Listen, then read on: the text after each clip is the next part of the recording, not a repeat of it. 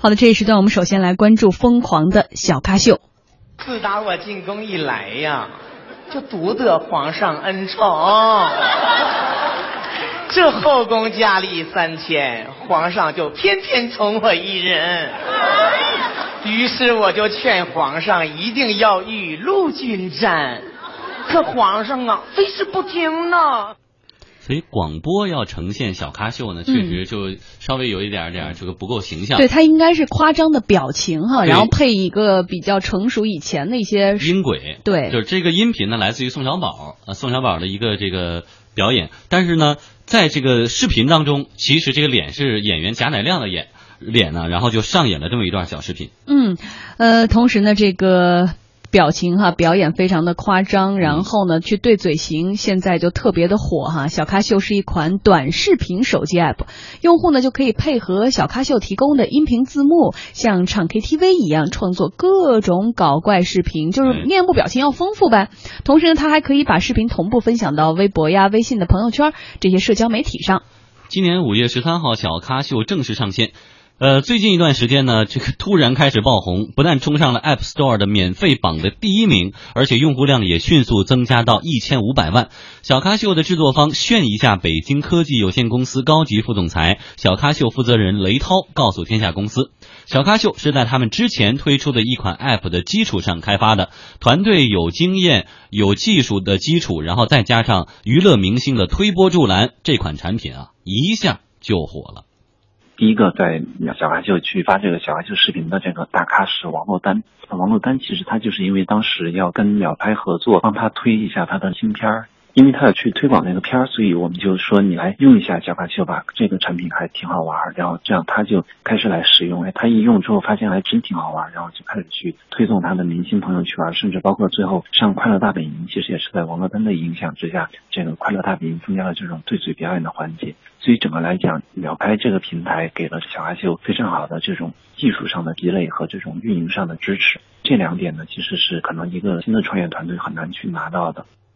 现在，演员蒋欣、李小璐、何炅等人也纷纷加入对嘴型大军。蒋欣的模仿金星脱口秀的一段视频啊，微博转发量更是突破了十八万次。除了大明星，一般的网友也玩的特别疯。北京电影学院表演系的学生雷天也是小咖秀的热情玩家。就无意中看到谁在微博上发，然后觉得特逗，就是比较夸张的那种。我也是做演员的，然后我就想试试，因为我自己有时候也比较疯，然后我就是说想下下来玩一下，看看到底是个什么。结果下下来之后就一发不可收拾，就像小开秀里说的，根本停不下来，就是这种节奏。嗯，我觉得立栋老师肯定是没有这个玩过，因为你在我的印象中的形象不是一个小咖秀，大咖秀。你可以播一段新闻联播之类的那种也行啊。但实际上我还真下过这个这个 app。您还真玩了？我下了，但是我还没敢玩，因为我觉得它它里面就是要要对口型，然后呢你自己选，它里有很多的音频的这个资料，然后你根据你自己喜欢的，然后那个桥段你就选那个。哎，我很好奇你选了哪个桥段？他就没敢没有，我就只是只是去体验一下。对啊，后来选的是天下公司这个桥 段，对对，模仿了一下杨富江的播音风格。但是我觉得这个这款产品，这个呃迅速爆红，确确实实很重要的一点就是刚才讲到明星效应，一定要有明星效应。就是说，它这个传传播出来的这个短视频，一定是有可看性的、好玩，大家都共知的，然后才能产生转发，转发之后才能产生这个规模的一个效应。否则的话，如果是仅仅是这个呃呃。就是公众自娱自乐的，每个人自娱自乐，然后最多在这个自己朋友圈里玩一玩，我觉得它不会形成现在这种效果。嗯嗯，但是现在你们的朋友圈有没有很多人在玩这个，在疯狂的转发？我看到过，但是不是特别多。王山多吗？这主要是看你朋友圈里的人是怎么样。朋友圈的结构。对，我的朋友圈的 level 呢，就是比较的综合了，然后整体的对档次也比较高了。就是呃，因为主要年轻嘛，就是我们九零后，就是喜欢尝试新鲜的事物。主要是貌美。所以，哎，我朋友圈里很多那个人真的挺爱玩的，愿意那个对嘴。然后呢，反而我朋友圈里有真正从事演员职业是职业演员的人，反而最后就发的这个朋友圈的内容是我下了一个小咖。秀，我看了半天，我真的不知道该怎么样去拿捏这段表演，认真了，他有压力了，对不说为什么认真了，嗯就是所以我们看到搞怪的，对，所以我们看到这每一款的因为社交媒体或者明星推波助澜的这些，不论是 App 也好啊，像当年的什么脸萌也好啊，就是大家都是就逗你一乐，然后自娱自乐，开心一股一股风就就过去了，嗯就是一个娱乐至死的年代。然后呢，会长久吗？所以，如果你把这个小咖秀，那作为它的这个呃研发这个公司，如果你把它仅仅是呃要作为一个打翻身仗，或者说要把它作为未来开拓市场的一个利器，然后下了很多的，进而要不断的要给它进行后一轮的投资的话，我觉得那可能你真需要慎重了，因为这种产品啊，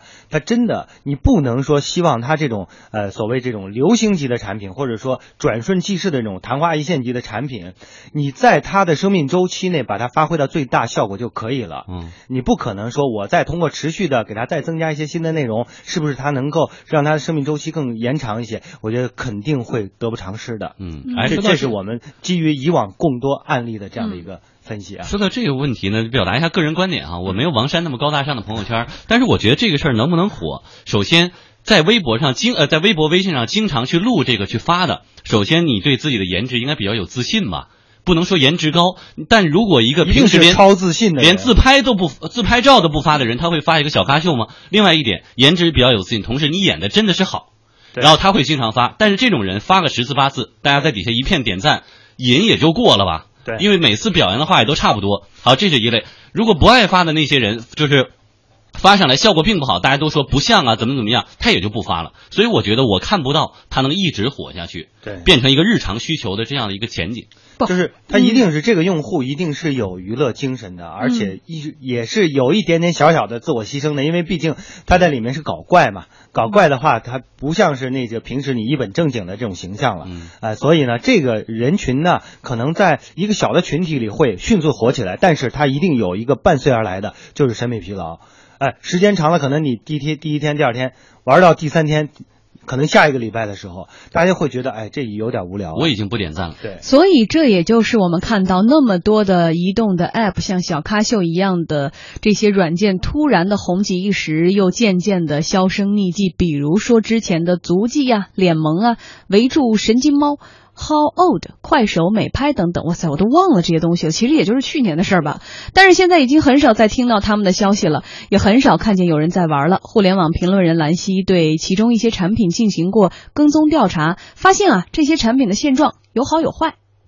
现状其实每一家都不一样，有活得好，有活得坏的。像是脸萌，我记得他们现在在开发新的应用吧，就他们觉得自己之前那个东西已经做到头了。积累下的用户也很宝贵，就是火过也有一定的势能之后，然后你就可以利用这些既有的沉淀下来的用户，然后导到新的应用里面去，然后持续的往下滚吧。因为有个统计说，一个 APP 的平均寿命大概是六个月吧。有的软件它确实到了一定的寿命，它没法往下做了，那可能就公司要做一个整体上的转型。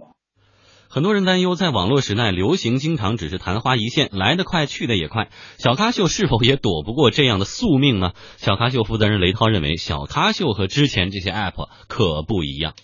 小咖秀它既是一个视频拍摄的工具，同时它也是一个内容产出的平台。内容产出平台的生命力是强过于工具的，因为只要这个平台上面能够产出优质的内容，它就一定能具备非常强的生命力。这些优质的内容不光是适合他的朋友、他的家人去观看，同样的适合普通用户去观看。那其实本身在小咖秀里面，现在就已经产生了很多这样的人，他们的粉丝数量在小咖秀里面可能就到了十万甚至更多。然后他每一条视频发出来就会有几百个人点赞，上百个人评论。那这样的话，这种优质用户就会被留住。只要我们这个产品能够留住优质用户，它就一定能够留住普通用户。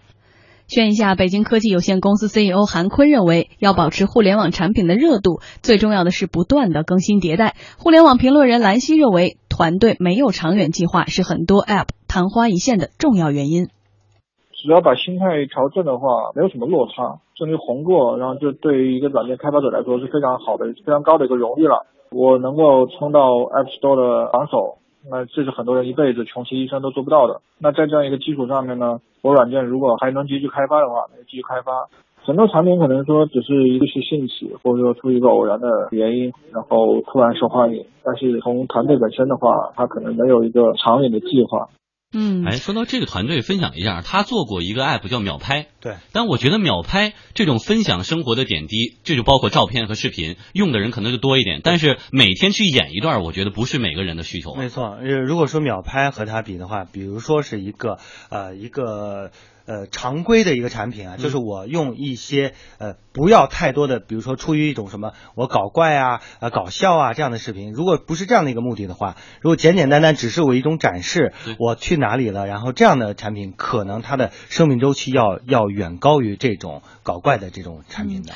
但是有一点哈，立冬，我其实一直在想，对于这些产品来说，迅速的吸引了大众的这个目光，不论是因为什么样的原因，是说明它真的是有受众的，而且很多人是真心喜欢它、爱玩它。的，即使这个时间有长有短，但是呢，吸引了这么多的粉丝在这个平台上，大家通过移动 app 的下载，把它放在了手机里的话，那么不应该因为这阵风过去了，人们就开始把它卸载。我觉得这完全是一种资源的极大浪费。而怎么样让这些东西来留住，或者是变现，或者是盈利，可能是这些公司要想的。对，这里面就是说，它是其实它。作为这个小咖秀，它吸引了相当多的优质客户，因为说，比如说它的明星效应之后呢，形成了比较强烈的、呃强大的一个粉丝团，然后呢都会去下这个东西，下了之后怎么把这些资源给它进行一个转换？不不仅仅说它只是一个免费的一个工具，然后大家玩了玩完之后就完了。那更多的是说，他把这些客户沉淀下来之后呢，给他转换，转换到哪儿呢？不一定说你这个呃呃这个产品，然后我就无限的做延伸，而是说把这些流量是不是可以导到其他的它的相同平台上，其他的一些，如果是他有其他的需求的话，做一些其他的深度的一些开发。我觉得这样的话才能把他的这个所谓的优质的这些客户和这个沉淀下来的资源才。才能够很好的变现，否则你这个商业价值就完全不存在。而且我觉得哈，像这种对于用户的一种导流哈，也可能像刚才我们采访到的这个相关的评论人说到的，说现在互联网的这些团队啊，首先团队就是一时打造的吧，然后能够打造一个爆款就很开心了，至少我们红过，抱着这样一种心态，这是一种心态。但是是不是我们也应该有一个相应的土壤？呃，比如说我们在说，我不不知道这个能不能类比啊，就像疯狂的小鸟这样的一种，也是个爆款的游戏嘛，就跟这个爆款那个软件，我觉得。有什么不一样呢？如果你只是以一个爆款的心态，马桶游戏玩玩就过的话，那它就是过去了。但是他们做了一系列的衍生的产业链，不论是主题公园，还是玩偶，还是各种各样的一些动画片什么的，这个打造是不是一个 App 团队能打造出来？当我们的团队有这么好的创意，能打造出一款爆款的时候，它接下来要延伸需要什么？其实它需要的什么呢？需要的是对它现在用户生成的这些内容进行二次开发。嗯，就是说，因为有很多的呃人都用了这个产品，那你怎么来把这些这些内容给它进行一个深度开发，而不简简单单是用户用了，然后你可能获得了一定的这个流量的效应，然后获得了广告也好，获得了其他的一些呃投资者的吸引。但是你如果没有开发出新的东西，那你这些产品就。就只能到此为止。而这种开发是不是需要一个研发能力，或者说需要一个专利的能力保护，还有整体的一个市场大的环境呢？